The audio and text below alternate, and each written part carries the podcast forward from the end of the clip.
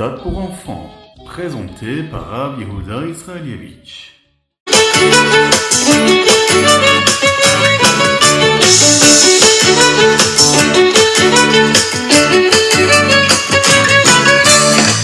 Bonjour à tous, infiniment heureux de vous retrouver pour partager avec vous le Ritat du jour. J'espère que vous allez bien. On va développer ensemble le Ritat qui concerne le premier jour de la semaine.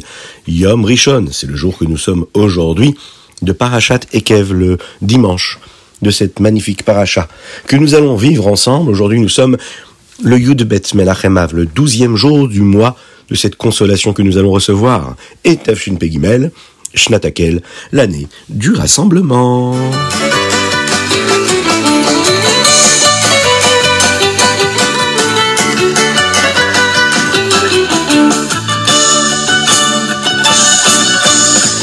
Aujourd'hui, nous sommes le Yudbet Menachemav et c'est le jour anniversaire du mariage du Rabbi Shneur Zalman, le Admorazaken, avec la Revetsen Sterna.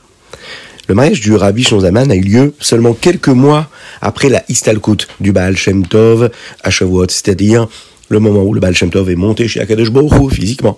Nous savons bien sûr que la chassidoute du Rabbi Zalman était basée sur les enseignements du Baal Shem Tov. Et l'une des choses que le Baal Shem Tov a enseigné est que nous devrions aimer chaque juif. Et nous devons toujours aider un autre juif. Le Rabbi Zalman a montré un bel exemple de cela au moment de son mariage. La Kala, la Rebbetzin Sterna, était la fille d'un homme très très riche et respecté. L'habitude à l'époque, c'était que la famille de la Kala donnait une somme d'argent qui était appelée une dot au khatan, au mari. Et puisque la Rebetsen Sterna venait d'une famille très riche, eh bien la dot était une grosse somme d'argent. Le Admorazaken a fait donc une condition. La condition, c'est qu'il devrait pouvoir utiliser cet argent comme il le souhaitait. Et dès qu'il a reçu l'argent, le Rabbi Shnon Zalman a mis en place un programme pour aider les Juifs à s'installer dans des fermes pour pouvoir gagner leur vie. Vous imaginez, il leur a donné une parnassa pas seulement de l'argent, il leur a permis de s'installer et de travailler. À cette époque, la plupart des Juifs vivaient dans des villes, et il était difficile pour beaucoup d'entre eux de gagner suffisamment d'argent pour nourrir leur foyer. Le Hadmorazaken voulait les encourager à s'installer dans des fermes, dans des villages qui étaient un peu plus éloignés de la grande ville, où là, il serait beaucoup plus facile de gagner une parnassa convenable. On peut prendre une belle leçon de cela, de Havat Israël, qu'Akadosh Baruch fasse, qu'on sache toujours voir notre frère juif, qu'on puisse se dire qu'est-ce que je peux faire, non pas seulement en lui donnant de la tzedaka, mais en lui donnant la possibilité de travailler. Il n'y a pas plus beau que cela. Bezrat Hashem.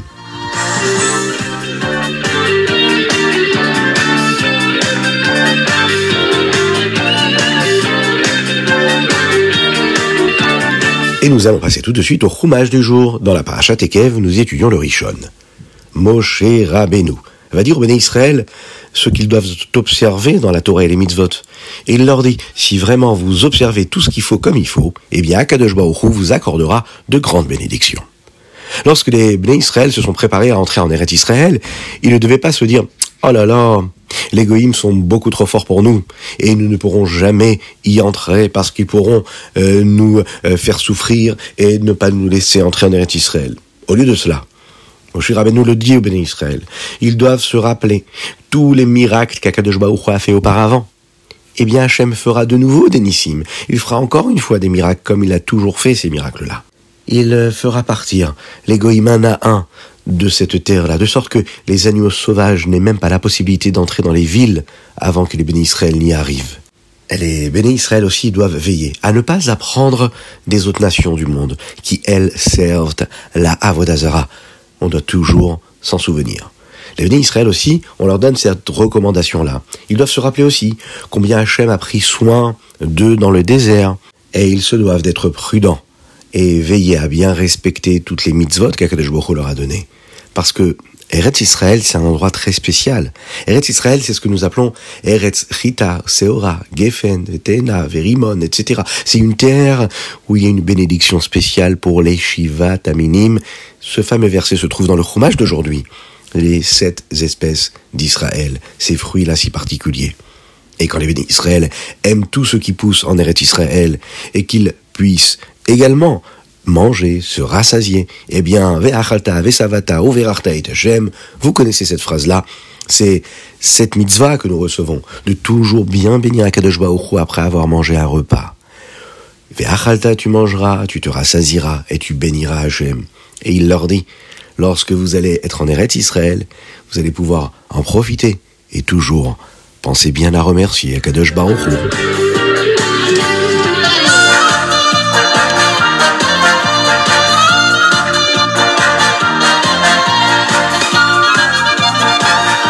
Nous passons au télim du jour aujourd'hui. Nous sommes le Yut Bet, le douzième jour du Moa de Menachem Mav. Et les télim que nous lisons, c'est du 66 au 68 inclus. Dans le télim d'aujourd'hui, nous avons le chapitre Samer Zain, 66-7. Il est également appelé le Mizmor de la Menorah. Pourquoi?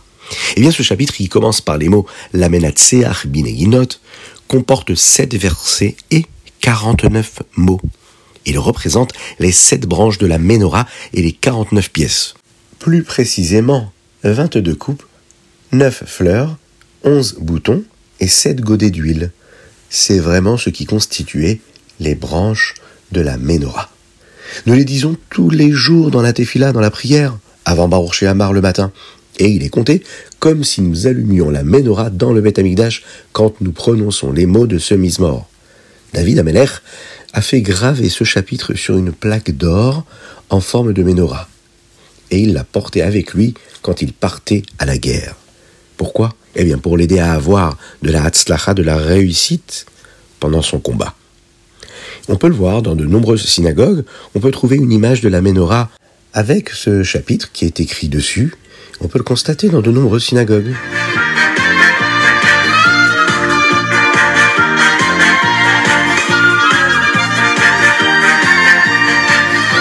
Le Tania du jour, nous sommes toujours dans les Y à Kodesh Siman Dalet. Il faut apprendre à prier.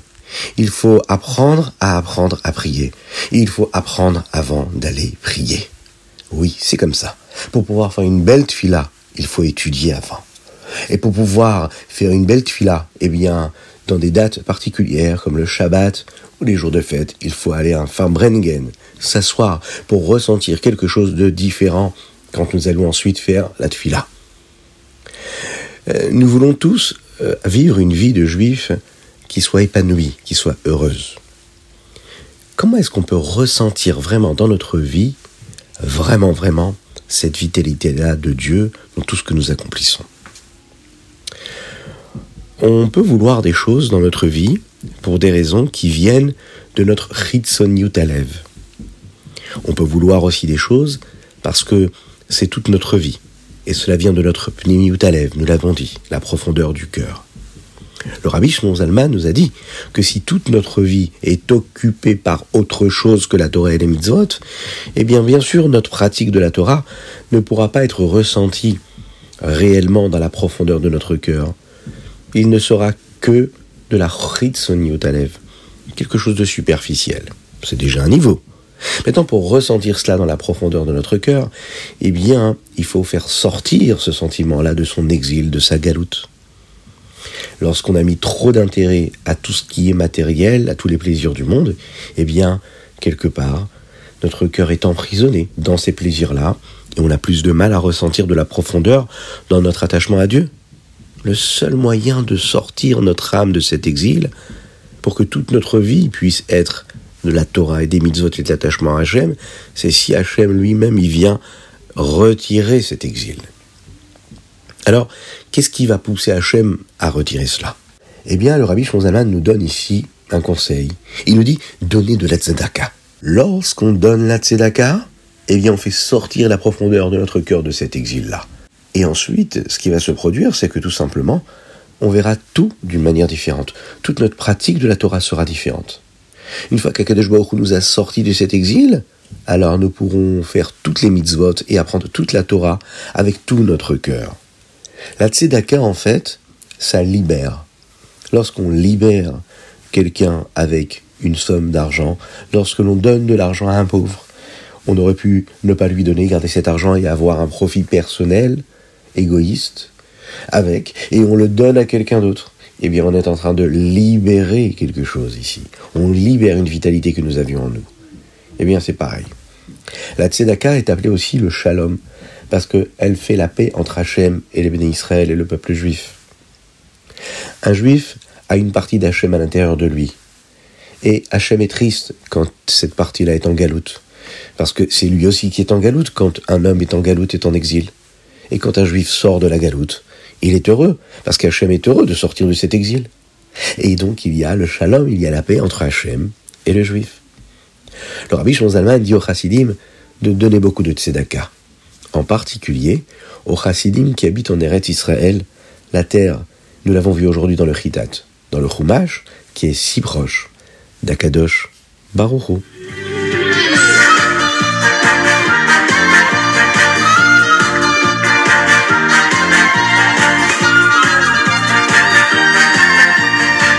Et nous passons tout de suite au Rambam. Nous sommes dans les Ilchot Ma'achalot Asurot. Dans le Rambam d'aujourd'hui, nous allons étudier les chapitres Yud Dalet, Tetvav et Tetzain. Nous apprenons que quand une personne est chayav, c'est-à-dire qu'elle est passible d'être punie par le bedin, par le tribunal, parce qu'elle a mangé, elle a consommé de la nourriture qui n'était pas permise, eh bien on nous donne des détails de cela. Vous savez, c'est un peu comme euh, pendant le Seder. Pendant le Seder de Pessah, nous mangeons une certaine quantité de matzah, en un certain laps de temps. Eh bien, une personne ne sera punie que si elle mange une certaine quantité de nourriture non permise en un certain laps de temps. Nous apprenons aussi également comment un aliment euh, s'annule complètement et disparaît de son interdit, et il peut être aussi considéré comme s'il n'était pas là quand il est dans une grande quantité. Imaginons euh, d'avoir une grande marmite de soupe de poulet qui cuit sur la cuisinière. Et voilà qu'un enfant qui passe par là avec son biberon de lait le fait tomber par terre, et là, le biberon s'ouvre, éclabousse, et il y a du lait partout dans la cuisine. Bon, il y a sûrement des gouttes qui sont tombées dans cette casserole qui était posée sur la cuisinière, dans laquelle il y avait cette soupe de poulet. Est-il toujours permis de manger la soupe au poulet? Puisque le lait qui a été éclaboussé est entré à l'intérieur. Eh bien, le Rambam va nous dire que la réponse est oui, parce qu'il est ce que nous appelons batel. Il y a tellement de soupe au poulet et si peu de lait que cela ne rend pas la nourriture non cachère. Bon, il y a de nombreuses lois qui concernent ce bitoul-là. Et parfois, il faut jusqu'à 200 fois plus de nourriture cachère que de nourriture non cachère pour qu'elle soit vraiment, vraiment, vraiment annulée et qu'on puisse la consommer. Ah, il y a des lois très particulières pour tout cela qu'on aura la possibilité de développer très prochainement Bezrat Hashem.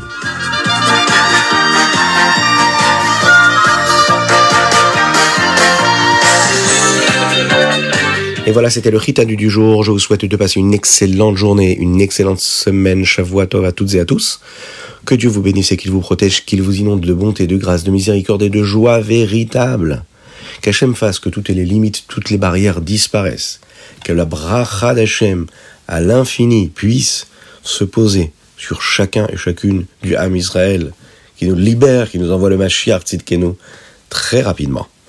Aujourd'hui, nous dédicassons ce ritat pour la guérison totale et complète de Avraham Nissim Ben Sultana. N'oubliez pas, vous aussi, de nous envoyer vos dates d'anniversaire, qu'on puisse vous souhaiter un grand Mazel Tov sur ritat.fr, mais également sur le WhatsApp du 06 61 76 87 70 06 61 76 87 70. À très bientôt. Kolabrachot.